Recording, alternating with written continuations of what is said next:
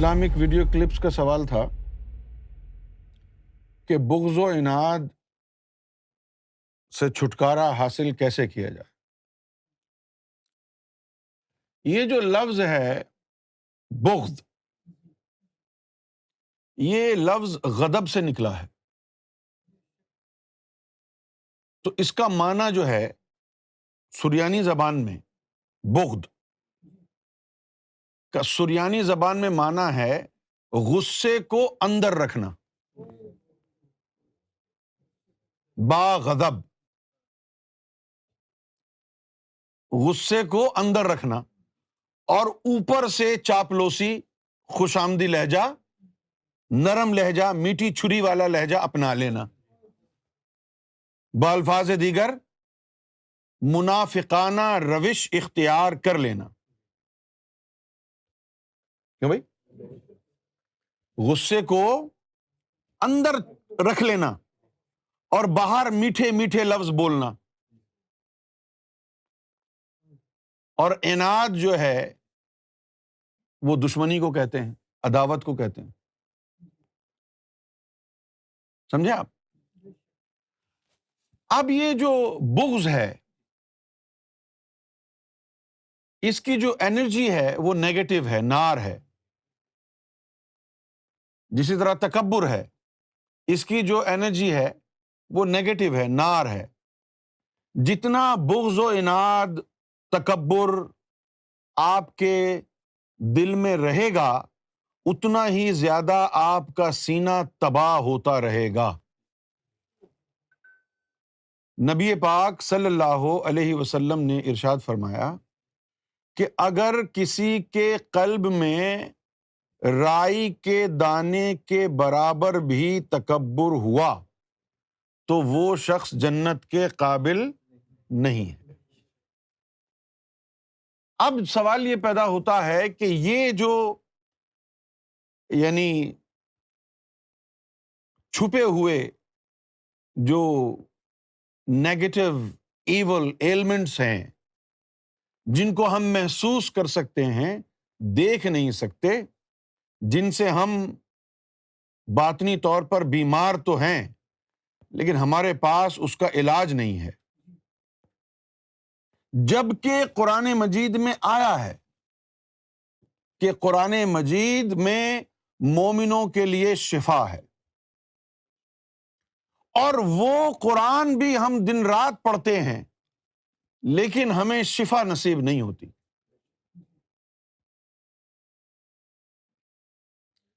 وہ شفا نصیب کیوں نہیں ہوتی ہم کو؟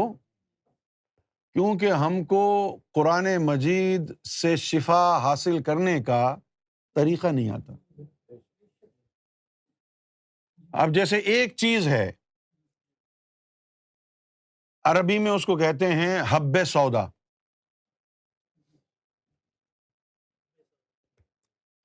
حب کہتے ہیں دانے کو، حب سودا، کالا دانا۔ اردو میں کہتے ہیں کلونجی، انگریزی میں کہتے ہیں بلیک سیڈ۔ حدیث میں لکھا ہے کہ کلونجی جو ہے، اس میں موت کے علاوہ ہر بیماری کا علاج ہے، موت کے علاوہ۔ کلونجی کے بارے میں یہ حدیثوں میں آیا۔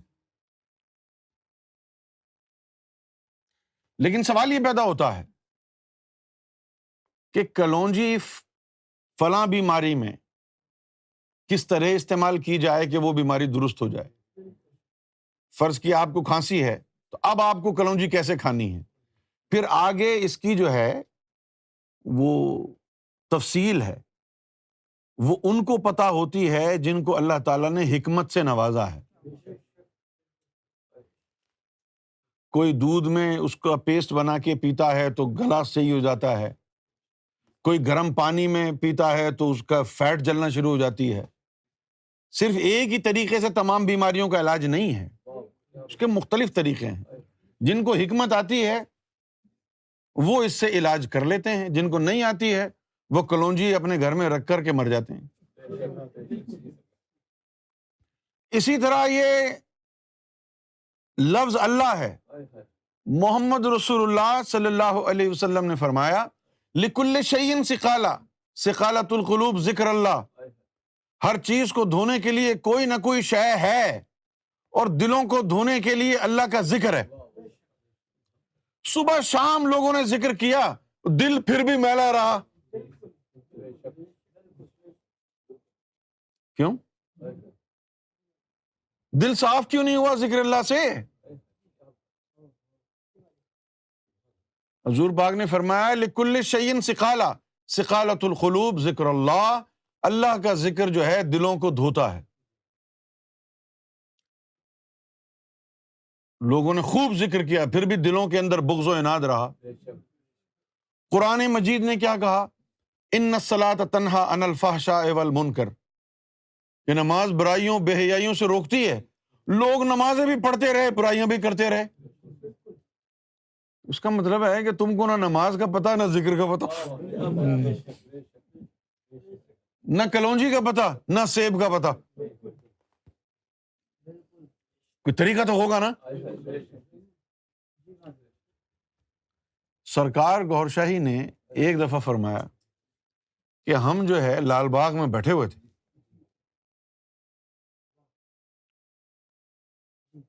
اور اچانک ہم نے دیکھا کہ کچھ لوگوں نے یا علی نعرہ لگایا، نعرہ لگاتے ہوئے یا علی کا گزرتے گئے۔ سرکار نے فرمایا کہ ان کے یا علی کا ذکر کرنے سے نور بنا۔ تو ہم جو ہے دیکھ کے بڑے حیران ہوئے کہ دیکھا یہ کون یا علی کا نام لے رہا ہے جو نور بن رہا ہے؟ وہ دیکھا تو چرسی موالی تھے، وہ تو فرمایا کہ اب وہ چرسی موالی ہو کے بھی ان کے مولا علی کا نام لینے سے نور بن رہا تھا۔ وجہ یہ تھی کہ وہ ایک خاص طریقے سے مولا علی کا نام لے رہے تھے، مولا علی کا رگڑا لگ رہا تھا اور رگڑے سے نور بن رہا تھا نا، اور مذہبی لوگوں کو وہ طریقہ ہی نہیں پتا تھا، کیوں جی؟ سرکار نے فرمایا کہ یہ مسجدوں میں بیٹھے ہوئے لوگ تو اللہ کی ضربیں لگاتے رہتے ہیں پھر بھی نور نہیں بنتا ہے، اور یہ چرسی موالی مولا علی کا نام لے رہے ہیں تو نور بن رہے ہیں۔ چکر کیا ہے؟ وہ چکر کیا تھا کہ وہ جب نام کا رگڑا 101 دفعہ لگتا ہے تو پھر نور بننا شروع ہو جاتا ہے۔ اللہ کے نام سے نور بنانا سیکھو، اللہ کے نام سے۔ جب وہ 101 دفعہ رگڑا لگے گا تو اس کے بعد نور بننا شروع ہوگا۔ اب جو تم نے تسبیح پکڑی ہوئی ہے اس میں 101 دانے ہیں نا، کیوں ہیں؟ صرف تسبیح تمہارے ہاتھ میں، تم کو پتہ نہیں ہے کہ وہ 101 کیوں ہیں؟ بھئی 110 بھی ہو سکتے تھے نا،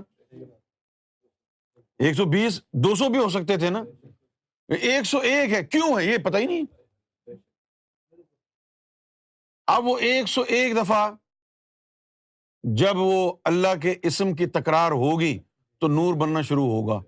تم نے ہاتھ سے تسبیح پکڑی ہے نا، تو ہاتھ میں تم نے تسبیح پکڑ کے 10-20 دفعہ اللہ اللہ سبحان اللہ کہا، پھر کسی سے بات چیت کر لی، سلام کا جواب دے دیا، وہ تسلسل ٹوٹ گیا، تو وہ تسبیح گھومتی رہی پر دل نہ پھریا، تسبیح پھری پر دل نہ پھریا، کہ لینا ہتھ تسبیح پھڑکے ہو۔ اب وہ جو دل کی دھڑکن ہے نا، جب یہ اللہ کا نام اس دل کی دھڑکن میں جاتا ہے تو پھر وہ ان انٹرپٹیڈ ذکر ہوتا ہے، اس سے پھر نور بننا شروع ہو جاتا ہے۔ اسی طرح قرآن مجید کی آیتیں بھی ہیں، سرکار نے بہت مثالیں دیں، بہت مثالیں دیں کہ بھائی قرآن مجید میں نور ہے۔ ایک سکھ تھا، وہ انڈیا کا جاسوس بن کے پاکستان میں مسجد میں کئی سال نماز پڑھاتا رہا۔ اس نے کہا نہیں، اگر نور ہوتا تو میں بھی منور ہو جاتا نا، میں تمہارے پاکستان میں مولوی بن کے نمازیں 20 سال پڑھاتا رہا، اگر نور ہوتا تو میرے اندر کیوں نہیں آیا نور؟ تو ہمارے مسلمانوں نے کہا کہ تو نے دل سے نہیں پڑھا، اس لیے نہیں نور نہیں بنا۔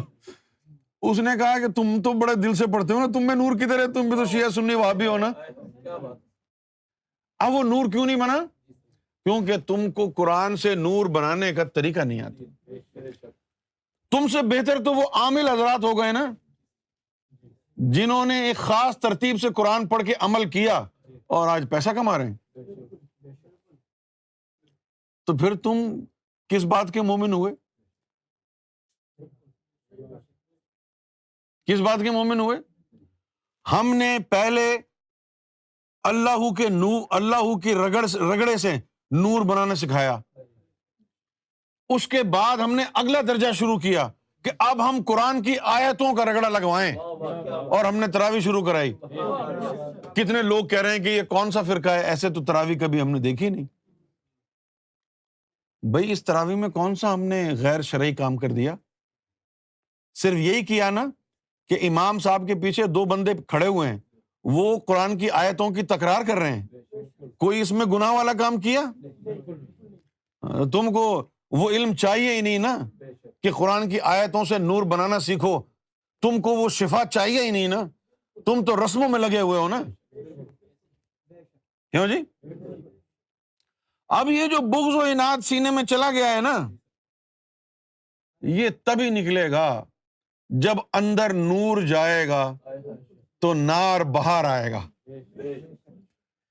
باقی ظاہری طور پر تم جتنا چاہے اللہ کر لو، قرآن کی آیتیں دھڑک بھڑک پڑھتے رہو، اگر اس کا نور سینے میں نہیں گیا، روحوں میں نہیں گیا، تو روحوں سے جو بغض و اناد چمٹا ہوا ہے وہ کبھی بھی باہر نہیں نکلے گا۔ وہ جو قرآن و حدیث پڑھ رہے ہو، ذکر فکر کر رہے ہو، نماز روزہ رکھ رہے ہو، اس کا نور اندر جانا چاہیے، اگر وہ اندر جائے گا نا تب اندر سے شیطان باہر آئے گا۔ اب وہ اندر لے جانا یہ انسان کے بس میں نہیں ہے، اس کے لیے پھر کوئی مرشد ڈھونڈنا پڑتا ہے نا، اس کے لیے مرشد ڈھونڈنا پڑتا ہے۔ پھر مرشد اپنی نظروں سے وہ نور اور اس میں ذات تمہارے سینے میں اتارتا ہے، اور پھر اپنی نظروں سے تمہارے دل کے ارد گرد جو باطنی گناہ لگے ہوئے ہیں، جو اس کے آگے پیچھے باطنی بیماریاں لگی ہوئی ہیں، ان کو وہ نظروں سے دھوتا ہے، دل صاف کر دیتا ہے، اس میں ذات کا بیج لگا دیتا ہے، اور کہتا ہے کہ اب تم اس کو روز نماز کا پانی دیتے رہو، یہ بیج بڑا ہو کے مومن بنے گا۔ تو بغض و اناد صرف اس وقت نکلے گا جب سینے میں نور آئے گا۔ بغض و اناد نکلے گا نور سے، نور قائم ہوگا، اللہ کا نام سینے پہ نقش ہوگا، آقا علیہ السلام کا نام، اس میں محمد صلی اللہ علیہ وسلم پورے سینے پہ نقش ہوگا، اور تو پھر مومن بن جائے گا۔ پھر جب تو مومن بن جائے گا، نہ تو شیعہ کہلائے گا، نہ تو سنی کہلائے گا، نہ تو وہابی کہلائے گا، نہ سلفی کہلائے گا، پھر تو یہی کہے گا امتی ہوں تمہارا یا رسول اللہ، پھر یہ ہوگا۔ ابھی تو فرقوں میں بٹے ہوئے، نمازیں بھی جاری ہیں، ذکر فکر بھی جاری ہے، بہتان، بغض و اناد، تکبر، غیبتیں، یہ بھی جاری ہیں، ان کا تو کوئی فائدہ نہیں۔